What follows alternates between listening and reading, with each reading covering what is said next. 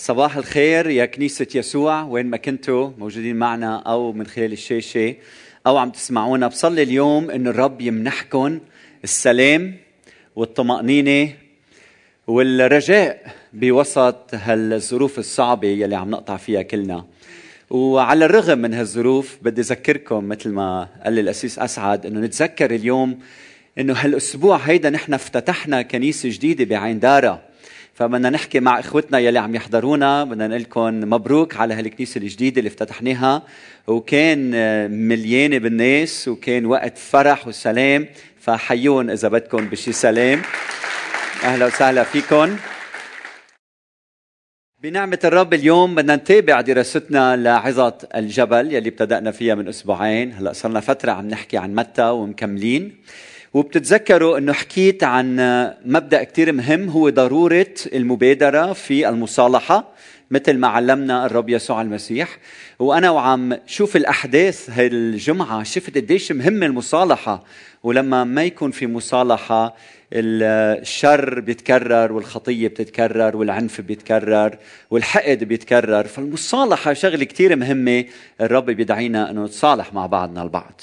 بعدين حكينا عن ضرورة حماية أنفسنا من الزنا الأسبوع الماضي. أكان الزنا بالفكر أو بالفعل وكيف أنه هيدا الشيء بي بيحمي زواجنا بيحمينا كأفراد في المستقبل. نحن هيكل الروح القدس منعيش بقداسة ومنحمي حالنا من الزنا. اليوم بدي تابع هالموضوع بحسب النص الموجود قدامنا بمتى 5 31 و 32 التركيز الرب هون على الزواج المقدس وعم يحكي عن الطلاق فهذا الأمر مهم. نحن بمتى 5 31 وقيل أيضا مكتوب من طلق امرأته. أنا عم بقرأ بمتى خمسة مكتوب هيدي كلمة الرب. الرب يسوع عم بيقول وقيل لكم من طلق امرأته فليعطها كتاب طلاق فمثل ما بتعرفوا بزمن الرب يسوع المسيح كان يحق للرجل إنه شو؟ إنه يطلق زوجته لكن لازم يعطيها كتاب طلاق. كتاب الطلاق هو شهادة يلي بتثبت شرعية الطلاق لحتى هالمرة تاخذ هالشهادة لحتى ما تنظلم لحتى يكون عندها الحرية فيما بعد إنها تتزوج. إذا سمح الظروف إنها تتزوج. فلأنه كنا عايشين بمجتمع ذكوري ويمكن بعدنا لليوم فكان كتاب الطلاق مهم أخوتي لأنه بيحمي المرأة من الظلم. فلازم تعرفوا لما موسى أعطى هالوصية كانت شغلة مهمة لحتى لحماية المرأة من ظلم الرجل عليها. وهيك هي بتتحرر من الوثاق يلي بيربطها بزوجها وفيها تتزوج بطريقة شرعية مرة ثانية. هلا المرأة اليهودية مثل ما بتعرفوا ما كان لها الحق شو تعمل؟ إنها تطلق ما كان فيها. لكن كان فيها تلتمس من المحكمة هذا الطلب وتقدم الأسباب الموجبة وبناء عليه كان القاضي يلزم يأمر الرجل إنه يطلق زوجته. هلا السؤال المهم شو الأسباب يلي بتسمح للرجل إنه يطلق زوجته بالماضي؟ المدارس اليهودية اختلفت حول هالموضوع لكن اليهود بفلسطين تحديدا وين كان الرب يسوع المسيح؟ كان بحق للزوج إنه يطلق مرته لأي سبب تقريبا. يعني إذا حرقت الطبخة بيقدر يطلقها إذا ما خضعت خضوع كامل لإله ممكن يطلقها حتى إذا وجد زوجة أو امرأة أجمل من زوجته أفضل من زوجته كمان كان بيقدر ياخذ هالأمر آه، بجد ويطلق زوجته. هلا في العدد 32 بنشوف الرب يسوع المسيح. في ظل هالأمور هيدي هالممارسات اللي كانت شائعة عم بيقدم حقيقة كثير مهمة وعم بيقدس الزواج. عم بقول الزواج شيء مقدس جدا ومنا بهالسهولة بياخذ واحد هالقرار البشع. وبالعدد 32 بيقول أما أنا فأقول لكم من طلق امرأته إلا في حالة الزنا يجعلها تزني. ومن تزوج مطلقة وبين مزدوجين مطلقة بطريقة غير شرعية يعني بعدها بالنسبة لربنا هي متزوجة بالرجل الأول فإذا تزوج مطلقة بطريقة غير شرعية بيكون هيدا كمان زنا. فيسوع هون عم بيقدس الزواج وعم يرفض كل فكرة آه، بيطلع فيها الإنسان حتى يطلق عم بيقول لا للطلاق وعم يعطي استثناء واحد هو الزنا. وهون السؤال الصعب شو بتعني لفظة الزنا وتاريخيا بتعني ثلاث أمور. أول أمر بتعني الزنا أنه حدا من الزوجين يقوم بعلاقة جنسية خارج الزواج مع شخص آخر وهيدا سبب يكفي أنه واحد ياخذ هالقرار. المعنى الثاني لكلمة زنا هو الزنا بمعنى عيب ما كما جاء في تثنية 24 فيكم تقروا تثنية 24 بالبيوت. فأي من هيدي العيوب يلي بتسمح للزواج أنه ما يستمر فالطلاق بصير مقبول. هيدي المدرسة الثانية آه، في أنواع كثيرة ما رح أحكي عنها اليوم بس ممكن واحد يدرسها بوقت ثاني السبب الثالث هو الزواج المحرم أو غير الشرعي الفجور الفحشاء يلي منصوص عنا كمان بسفر اللاويين 18 كأنه مثلا واحد يتزوج الأخ يتزوج أخته أو الولد يتزوج أمه أو الابن يتزوج آه، أخت بيه أو أخت أمه. فكل هودي أسباب موجبة إنه واحد ياخذ هالقرار روح على المحكمة كان بالماضي إنه يطلق. فممكن إنه نقضي ساعه اليوم نتباحث في هالمسألة ونشوف مين بحق له يطلق مين ما بحق له يطلق. لكن شو رأيكم نترك هالأمر للمحاكم الروحية لأنه هن اختصاصهم يعملوا هالأمور ونحن نركز على الهدف من تعليم الرب يسوع المسيح لهالآية. الشغف يلي عنده الرب تجاه الزواج المقدس وكيف لازم نعيش بهالزواج ونحفظ حالنا من احتمالية الطلاق في المستقبل. فعندي بالبداية بعض الملاحظات والكلام موجه للمزوجين وغير المزوجين. الكلام لإلكم كلكم. انتبهوا معي لأنه إنجاح الزواج بيبدأ قبل الزواج. مش بعد الزواج. كيف اليوم عم بتشكل حياتك وشخصيتك؟ هيدا بيلعب دور أساسي في إنجاح زواجك في المستقبل. عندي بعض الملاحظات يلي بعتبرهم كثير مهمين لأنه بيخلقوا لنا ثقافه معينة. نحن ككنيسة يكون عندنا أرضية مشتركة، اولا مثل ما قلت الأسبوع الماضي الزواج أخوتي اختراع إلهي، من وين بنعرف هيك؟ لأنه الرب الإله بيقول قال الرب الإله من بعد ما قال أنه كل شيء عمله جيد وحسن بسفر التكوين بيقول قال الرب الإله ليس جيدا أن يكون الإنسان وحده أصنع له معينا نظيره. أنا اللي بعمل له أنا اللي شفت أنه هيدا الشيء منه جيد. فخلق العيلة. هيدا اختراع إلهي منه اختراع بشري. من هيك بهمنا الموضوع.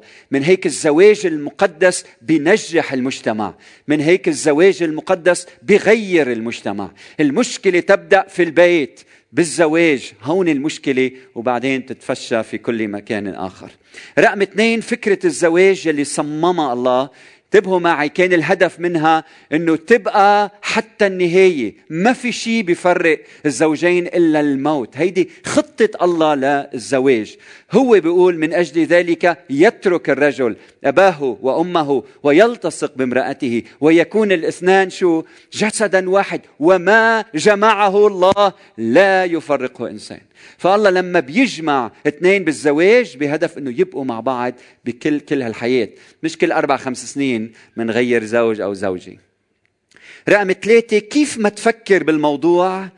آه، أنت مظلوم صار الطلاق ومش كيف ما تفكر فيه؟ لازم تعرف إذا أنت وين ما كنت بحياتك لازم تعرف إنه الله بيكره الطلاق. فبملاخ 2 16 بقول لأن الرب الإله يكره الطلاق. فهيدا الشيء مكروه لدى الله بيحدث بحياة الإنسان نعم بسبب الضعف بسبب الخطية لكن شو ما بيصير؟ الله بعده بيكره الطلاق. من هيك نحن كرعاة ولا مرة نجي بنقول آه برافو عليك بدك تطلق بهنيك. شو هالقرار الحلو شو هالمبادرة العظيمة هيدي؟ ولا مرة نحن بنقول هيك. نحن دايما بنقول للشخص خلينا نجرب كل الاحت... كل الوسائل والطرق والمرشدين نحكي معهم حتى ما توصل لهالمرحلة الصعبة. وإذا صار الطلاق يلي بحسب عبرانيين 13 بيقول ليكن الزواج مكرما بينكم. إذا صار نحن وصار الطلاق لحماية أحد الفريقين بدموع نعمل هالشيء بحزن بألم بألم. هيدا الشيء مؤلم إذا صار. وعد تفكروا إذا هيدا الشيء صار بنفرح هيدا الشيء مؤلم. برهبة بصير هيدا الأمر ونحن بنشعر بألم هيدا الأمر. رقم أربعة إذا الطلاق كان طلاق شرعي أخوتي. يعني طلاق شرعي. نتمنى إنه ما بيصير بس إذا صار الشخص المظلوم التائب هيدا الإنسان النادم ممكن إنه يتزوج من جديد لأنه ما في خطية الله ما بيغفرها. ما عدا التجديف على الروح القدس يلي هو لما بترفض مشروع الله الخلاصي لما بترفض رسالة الله يلي أتى بها بيسوع المسيح من أجل خلاص البشرية. فإذا رفضت المسيح رفض كامل بحياتك هيدا تجديف على الروح القدس. إذا اعتبرت يسوع من الشيطان مثل ما اعتبر البعض في الماضي فما في خلاص لأنه الخلاص هو بيسوع المسيح. رقم خمسة تركيز الكنيسة دايما. لازم ما يكون على مين بيقدر ومين ما بيقدر يطلق ابدا تركيز الكنيسة دائما على تعزيز الزواج تشجيع الناس كيف يعيشوا حياة مقدسة زواج مقدس. وأنت يلي كبير بالعمر بتاخذ هالتعليم وبتعلم أولادك وأحفادك وأنتم المزوجين بنتعلم من هالأمور مع بعض والأعزب بيتعلم من هلأ. لحتى إذا كانت هيدي دعوة الرب لإله بيكون اوريدي محضر حاله. ومتعلم كيف بده يعيش بهالزواج المقدس. فقبل ما احكي وادخل بعمق هذا الموضوع بدي إياكم تسمعوا لإختبار. إختبار سمر. سمر بكنيستنا كانت آه، من قادة كنيستنا. اختبرت مرارة الطلاق وبعدين الرب أكرمها وتزوجت من جديد هلأ عايشة بألمانيا وعندها صبيين فطلبت منها تشارك معنا بثلاث أربع دقايق اختبارها هي حول هالأمر هيدا. كانت فكرة الطلاق أبدا ما تجي على بالي. بالرغم من إنه آه، زواجي كان صعب كتير وكانت الأمور عم تصير من أصعب لأصعب آه، بس هالفكرة ما كانت تجي ابدا على راسي. لأنه كنت حب إنه بقراراتي يكون عم بمجد الله مش العكس. حاولت إنه نطلب مساعدة من مرشد أو حدا يعني يتدخل ويساعدنا لحتى نحل أمورنا أو آه، ونغير الأشياء اللي كانت عم تصير بالزواج. بس آه، ما كان في تعاون من الطرف الآخر. وأخيرا قررت أنه أحكي وأطلب مساعدة. وهنيك كان في الطبيب النفسي اللي سمع قصتنا آه، كان عم بيقول إنه لازم لازم تنفصلوا عن بعض. ولما أنا بعدت شهر كتير حسيت براحة نفسية وكتير حسيت بأمان وبسلام. كنت كان ناقصني لكل هالسنين. آه، فساعتها بلشت تخطر فكرة الطلاق إنه بحالتي ومن وراء هالوضع اللي نحن كنا عايشينه الطلاق كان أفضل من الزواج آه، يلي نحن آه، كنا عم نختبره. الأفضل إنه هالزواج يلي بنكون لسنين معتمين عليه ويمكن بنعيش برا وكأنه ما في مشكلة بس بالبيت في كتير أمور يعني كتير غلط عم بتصير. آه، كتير مهم إنه آه، ندعي حدا مختص آه، على زواجنا نخبره ويشوف كيف نحن بنتعامل مع بعض لحتى نسلط الضوء على وين الأغلاط موجودة وشو فينا نصلح. وكتير مهم إنه ندعي الله يكون الثالث بيناتنا دايما يلي بيكسر هالمسافة اللي بيناتنا وبيساعدنا إنه كل واحد يقرب للآخر ويعمل آه، مساومة معينة كرمال الآخر. أول شيء كان آه، كان في كتير جروح آه، جروحات وألم. كان لازم أول شيء أتعامل مع هذا الوجع قبل ما أقدر كفي. ومشان هيك مضيت فترة عم بشوف مرشدة نفسية هون بالكنيسة. كنت عم بحكي كتير وأبكي كتير وخبر كل شيء اختبرته. لما فتح الجروح بدعي الله يجي هو ويرمم كل شيء تكسر هذا آه، كان شيء كتير مهم لإلي. آه، وهو المفتاح يلي ساعدني آه، إنه بلش حس بالشفاء شوي شوي. وجودي بعائلة كتير حضنتني. عائلتي الصغيرة يلي حضنتني واستقبلتني وقفت حدي. وكمان وجودي بالعائلة الكنسية كنيستي. أنتوا يلي وقفتوا حد بأيام كتير صعبة بحياتي. إذا كنتوا عم تمروا بأي ظرف ما تتركوا الوقت يمرق روحوا عند هالمرشدين الكفؤين المستعدين للخدمة اللي مليانين محبة وإيمان. آه، بس كان أكيد عندي بلش هيك تمني إنه يا ريت فيني بلش عائلة جديدة. فوصلت لفترة كنت عم أقول له يا رب تعرف أنا ما آه، مش ناطرة شخص يكون التعويض لإلي. آه، لأنه كثير ناس كانوا يقولوا لي اوقات الرب يعوض لك وهيك وبكل محبة عم بيتمنوا لي عائلة جديدة. بس أنا كنت أقول له يا رب آه، أنت شخصيا آه، بوجودك بحياتي وبشو عملت بحياتي أنت تعويض تبعي حتى إنه ما ما طلع لي هدية عائلة جديدة. وبشكره كثير كمان إنه رجعت تعرفت على شخص بلشنا حياتنا سوا وعنا صبيان ونشكر الله عليهم. فينا نعطيها زقفة لسمر عم تحضرنا هلا. وبدي أشكرها لسمر على جرأتها على حكمتها على محبتها للكنيسة وأمانتها للرب. فثانك يو لك فالسؤال اليوم كيف منحافظ على زواج بينجح كل حياتنا؟ كيف منشكل شخصياتنا؟ تينجح زواجنا. شو لازم نعمل تيستمر الزواج؟ هيدا السؤال لازم كل اثنين يسألوه وكل شخص يسأله إذا عنده رغبة في الزواج. واليوم عندي ثلاث نقاط بدي ركز عليهم. أنا عامل سلسلة عن الموضوع. أنا كاتب كتاب عن الموضوع. إذا بتحب تعرف أكثر فبشجعك أنك تدرس هالموضوع المهم لأنه ما بينفع الندم بعدين. صحيح؟ فمهم إنه واحد يكون عم بيركز على الأمور. ثلاث نقاط أرجوكم تنتبهوا لهم. الكلام موجه للكل للعزابه والمزوجين. أول أمر اتباع يسوع أخوتي هو أمر جوهري في إنجاح الزواج. اتباع يسوع. الحياة الزوجية صعبة فيها تحدياتها وفيها مكافآتها. النجاح بيتطلب جهد صحيح؟ إذا بدك تتسلق جبل توصل على العائله لفوق بدك تتعب. نعم في مكافآت فوق بس في جهد جهد جهد. فهيدا الجهد الضروري. وخبرتنا بالحياة الزوجية بتقول إنه أقوى سلاح بتتسلح فيه هو إيمانك بالرب يسوع المسيح. يعني إلهنا والاستسلام له هو اللي بيعطيك القوة إنك تستمر بزواج ناجح. فبدي أدعيك إنك تقبل يسوع مخلص شخصي لحياتك. لما بتقبل يسوع بتنال هالقوة اللي بتحتاج لها لتجاهد في زواجك. فالعلاقة الروحية بينك وبين الرب التأمل بكلامه الصلاة العبادة هالحياة الروحية معه كل يوم هالعلاقة الروحية بتحميك. عم تسمعني؟ وليه 8 على 10 من الناس ويمكن أكثر كمان لما بيسمعوا هالكلام بيعرفوا في قرارة نفسهم إنه هن مش عم بيعيشوا معه يوميا مش عم يقروا كلامه يوميا منهم بشركة معه يوميا. ففي خطر على حياتنا إذا ما في هالشركة اليومية معه. هلأ أنا رح يصير لي 20 سنة متزوج. بدي إياكم تعرفوا هيدا السر. سر نجاحنا بالزواج هو عمل الله بحياتنا. أوعى تفكروا هيدا شيء منا. هيدا عمل ربنا بحياتنا. أنا مثل بيي كريستا مثل امها بيي وإمي ما عاشوا حياة سعيدة ابدا. بيا وامها ما عاشوا حياة سعيدة. جدة وستة كمان. بي بيي وستي وجدي ما عاشوا حياة سعيدة. لكن ليه نحن عايشين حياة سعيدة؟ ما هن مش هيك وهن مش هيك. الجواب هو عمل الله بحياتنا. فالمجد له هو صاحب هالسلطان يلي لما منستسلم له بيعمل فينا ومن خلالنا تينجح زواجنا.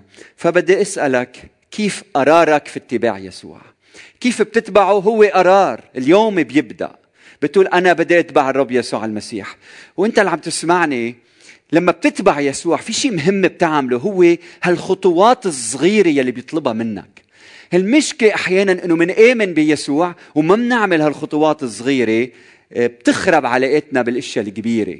خطوات صغيرة يعني لما بتسمع صوته بيقول لك شغلة روح واعملها. أمين؟ روح واعملها. كلام لكل واحد منا شغلة صغيرة كتير. بتتزوج مثلا بيقول لك ربنا بادر بالاعتذار هلأ. إذا بتسكر دينتك إذا ما بتسمع مرة اثنين ثلاثة بعدين بتبطل تسمع هذا الصوت شغلة صغيرة ما بتعملها بيخرب زواجك الكبير. عم تفهم علي؟ بيجي بيقلنا ربنا لا تغرب الشمس على غيظكم. إذا من أول مرة هالخطوة الصغيرة عملتها شو بيصير مع الوقت؟ بينجح زواجك. فأنا باخذ قرار أتبع يسوع لكن لما باخذ هالقرار بيصحى ضميري. لما بيصحى ضميري ربنا بيصير يحكي معي كل يوم بأشياء صغيرة. بيقول لي اعمل هالشغلة. بادر وعبوط مرتك وقول لها سوري شغلات صغيرة. إذا بسكر دينية بيخرب زواجي. إذا بسمع لصوته بينجح زواجي. ربنا بيقلنا ما تكذب. بتباشر بالاعتذار؟ ربنا بيقلنا ما تحتقر الآخر مشاعر الآخر أحاسيس الآخر. إذا ما بتحتقر وبتعمل هالأشياء الصغيره بينجح زواجك على مدى طويل. فالالتزام شغلة كتير مهمة بالقرارات الصغيرة. ما فيني أقول لك قديش مهمة. بيصعب إني أعبر لكم قديش مهم تعمل خطوات صغيرة لإنجاح زواجك. أوعى تفكر الزواج بده هالخطوة الكبيرة ها؟ بيجي وقت اعمل هالخطوة الكبيرة. لا كل يوم في خطوة صغيرة بتسبب وتنتج زواج مقدس. رقم اثنين من بعد ما قلت لك إنه الزواج اتباع يسوع بيحتاج لهالقرار ها؟ رقم واحد اتباع يسوع شيء جوهري لإنجاح الزواج. رقم اثنين الأنا. الأنا المتكبرة يلي جالسة على العرش عرش القلب هي بتلعب الدور السلبي لخراب زواجك. فانتبه من الأنا كل يوم كل يوم. فكل دعوة للزواج أخوتي دعوة للتغيير. كل ما الله بيدعيك إنك تتزوج عم بيقول لك بدي إياك تتغير لأنه الأنا بتمجد الذات وبتحتقر الآخر واللي يلي بيحميك من الأنا المحبة. فكل ما تنمى بالمحبة كل ما بتصغر الأنا والطعم يلي بيحارب الانا بحياتك هو المحبة. في أنشودة محبة موجودة بكتاب مقدس بتعرفوها؟ بواحد كورنثوس 13 انت اللي عم تسمعني إذا عندك كتاب مقدس افتح واحد كورنثوس 13 بدنا نقرأ الاعداد يلي بتحكي عن المحبة. فبقلنا رسول بولس بالعدد الرابع المحبة تبهو تتأنى وترفق. المحبة لا تحسد المحبة لا تتفاخر ولا تنتفخ ولا تقبح ولا تطلب ما لنفسها ولا تحتد. ولا تظن السوء ولا تفرح بالإثم بل تفرح بالحق وتحتمل كل شيء وتصدق كل شيء وترجو كل شيء وتصبر على كل شيء. المحبة لا تسقط أبدا. تعرفون؟ جريت تعالوا نشيل كلمة محبة هلأ ونحط محلها كلمة الأنا. ونستبدل الكلمات بالفعل المضاد. تنشوف وين بنوصل أوكي؟ أما الأنا الأنا تفقد صبرها سريعا. هي شرسة. الأنا تحسد وتتفاخر. الأنا تنتفخ من الكبرياء. الأنا تفعل ما ليس بشريف تقبح وتطلب ما لنفسها وتسعى إلى منفعتها. وتظن السوء فيشتد غضبها. وتفرح بالظلم ولا تفرح بالحق. الأنا لا تحتمل أحد ولا تحمي أحد ولا تستر عيوب الآخرين. الأنا تشك بالآخرين ولا تثق بهم ولا ترى أملا من الآخرين وتتخلص منهم سريعا. فإن كانت المحبة لا تسقط أبدا فالأنا تسقط في الخطيئة دائما وتدمر نفسك وزواجك وكل من يقف في دربك. فشو رأيك هلأ نرجع نقرأ هالنص ومحل كلمة المحبة نحط الزوج أو الزوجة؟ أوكي ونشوف لوين بنوصل أخوتي الزوج يتأنى ويعامل الآخر بلطف يخدمه. هلأ فينا نحط الزوجة نفس الشيء ها؟ الزوج. الزوجة تتأنى تعامل الآخر بلطف. بعدين الزوج لا يحسد ولا يتفاخر ولا يتباهى ولا ينتفخ من الكبرياء. الزوج لا يقبح أي لا يفعل ما ليس بشريف ولا يطلب ما لنفسه. الزوج لا يسعى إلى منفعته ولا ينفجر غضبا ولا يفكر بالسوء. الزوج لا يفرح بالإثم أو بالظلم بل يفرح بالحق. الزوج يحتمل كل شيء يستر عيوب الآخرين يثق دائما بالآخر ويتأمل خيرا من الآخرين ويصبر دائما وعلى الجميع. محبة الزوج لا تسقط ابدا. آمين؟ محبة الزوجة لا تسقط ابدا. هيدا المؤمن هيدا الزوج يلي الله يريد هيدي الزوجة يلي الله عم بفتش عم بفتش عليها. فالمحبة أخوتي بتعلمنا أنه في الزواج أنت ما عم تدخل بعقد من أجل مصلحتك الخاصة لغاياتك الشخصية لشهواتك. الزواج هو عهد مقدس بين الاثنين يلي في حب متبادل. المحبة مفهوم كتير عميق بالكتاب المقدس. للأسف بنستخدمه بمجتمعاتنا بطريقة غلط. نحن بنقول أنا بحب الشوكولا. أنا بحب هلأ صدر كنافة غير شكل. أنا بحب آكل بقلاوة مش هيك؟ هيدي مش محبة اللي بتحبه ما بتاكله ما بتدمره ما بتخلص منه ما بتحبه لشهواتك. المحبة هي من أجل الآخر. فالمحبة هيك الرومانسية أو المحبة الشهوانية هي مش محبة الكتاب المقدس فعلا أبدا. المحبة بالكتاب المقدس هي إنك تقدم الأفضل للآخر، انتبه لكل كلمة. المحبة هي أن تريد الخير للآخر وتعمل الخير من أجل الآخر. إنك تريد إنك تشيء تقول أشاء الأفضل لغيري. هاي هي المحبة. دائما في اتجاه الآخر عم بتقدم له الأفضل الأفضل.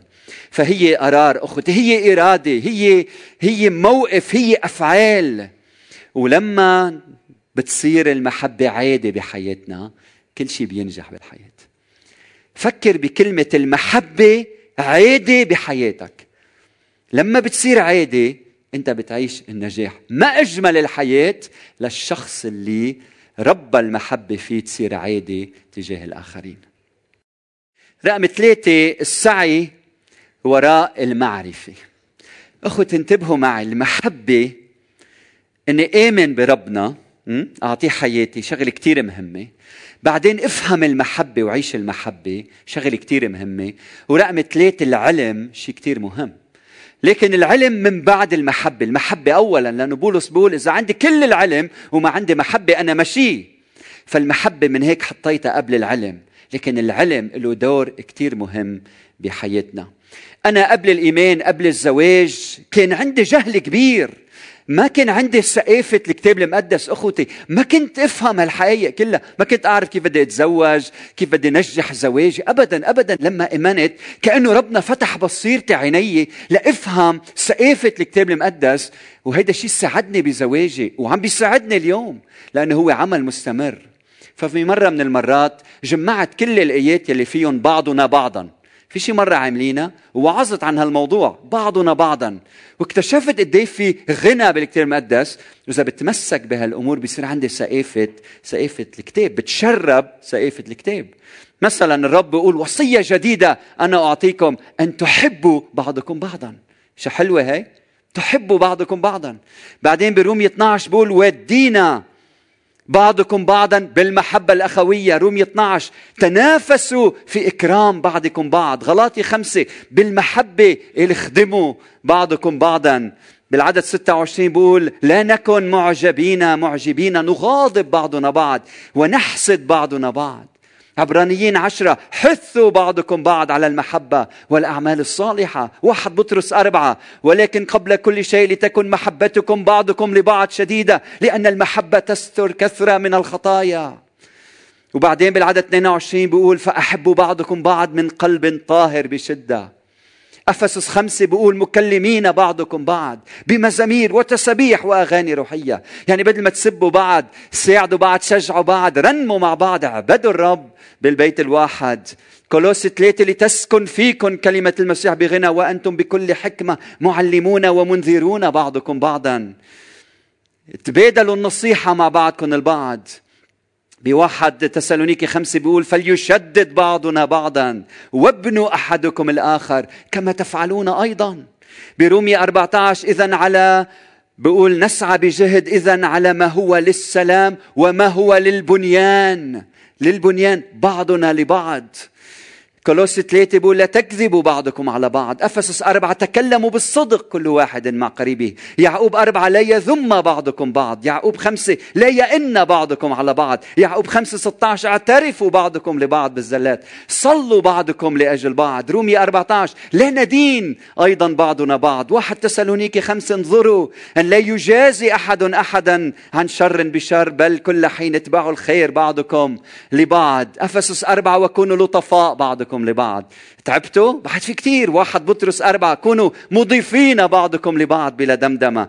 يوحنا 13 14 كنت وأنا السيد والمعلم. قد غسلت أرجلكم فأنتم يجب عليكم أن يغسل بعضكم أرجل بعض. واحد بطرس أربعة. ليكن كل واحد بحسب ما أخذ موهبة يخدم بها بعضنا بعضا. غلاطية ستة. احملوا بعضكم أثقال بعض. واحد تسالونيكي خمسة. سالموا بعضكم بعض. رومية 12 مهتمين بعضكم. بعضكم لبعض اهتماما واحدا. رومي 15 لذلك اقبلوا بعضكم بعض كما أن المسيح أيضا قبلكم لمجد الله. أفسس أربعة محتملين بعضكم بعض في المحبة. كولوس ثلاثة مسامحين بعضكم بعض. إن كان لأحد على أحد شكوى أفسس أربعة خاضعين بعضكم لبعض في خوف الله. واحد بطرس خمسة وكونوا جميعا خاضعين بعضكم لبعض. وتسربلوا بالتواضع. هيدي سقافة الكتاب المقدس. هيدي هي الحياة اللي بدنا نعيشها. هيدي يسوع هيدا اللي علمنا إياه.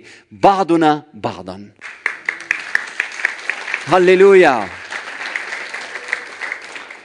واو شو في آيات؟ هيدي السقافة الكتاب المقدس لما بتتعلم هيدي السقافة لما بتتعلم كيف بتعلمها؟ لما بقرأ الكلمة لما بتعمق بالكلمة لما بدرس الكلمة بدي اياك تحب الكلمة تعشق الكلمة شوف قديش فيها غنى هالكلمة.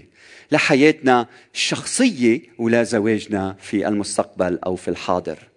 وبعدين هيدي السقافة مهمة وبيحتاج كمان نتعلم نتعلم عن كتب عن أشخاص نحكي مع أشخاص نحكي مع مرشدين تزوجوا ونجح زواجهم نتعلم منهم. فخلي يكون عندك هالسقافة أنت متعلم كل يوم. بدي أتعلم كل يوم. أخوتي أنا ما كنت أعرف كيف اترك الماضي؟ اللي يترك الرجل أباه وأمه ويلتصق ما كنت أعرف. يا جماعة عندي جهل جهل. ما كنت أعرف كيف بدي أترك والتصق بزوجتي ونصير جسد واحد ومدوب شخصيتي ومدوب شخصيتها. وكيف نعيش بهالاتحاد؟ عندي جهل. كان عندي جهل لأمور عديدة. ما كنت أعرف أنه التواصل الفعال والإصغاء إلى مشاعر الآخر وأحاسيسه شيء كتير مهم لزوجتي. ما كنت أعرف. كان لازم أتعلم هذه الأمور. ما كنت أعرف أنه لكل شخص لغة حب خاصة به. ولازم اكتشف هيدي اللغة وخاطب الآخر بهاللغة. ما كنت أعرف كنت جاهل. كنت فكر الآخر بحب مثل ما أنا بحب. ابدا ابدا. وبينحب مثل ما أنا بنحب. ابدا. ما كنت أعرف أخوتي إنه الاعتذار بنجح الزواج. ما كنت أعرف. نحن الرجال بشرقنا ما بيعتذر. ما كنت أعرف قديش مهم لزوجتي لما أغلط إجي وأقول لها I'm sorry اليوم الصبح قلت لها I'm sorry طلبت مني شغلة أعملها على بكرة ما لحقت. فقالت لي عنها قلت لها بعتذر. ما كنت أعرف قديش التشجيع فن التشجيع وأهمية دعم الآخر بتساعد الزواج. ما كنت أعرف إنه زوجتي بتتحارب من مئة اتجاه وبمئة طريقة بقد الاقتصاد والوضع والظروف وبتحتاج لكلمة زوجها المشجعة. ما كنت أعرف. ما كنت أعرف قديش أنا بحتاج تشجيع من زوجتي ما كنت أعرف. ما كنت أعرف أهمية الغفران في العلاقة. كنت بفكر لما اثنين يتزوجوا ما بيغلطوا مع بعضهم خلص كل شيء بيمشي. ما كنت أعرف أنه في تراكمات.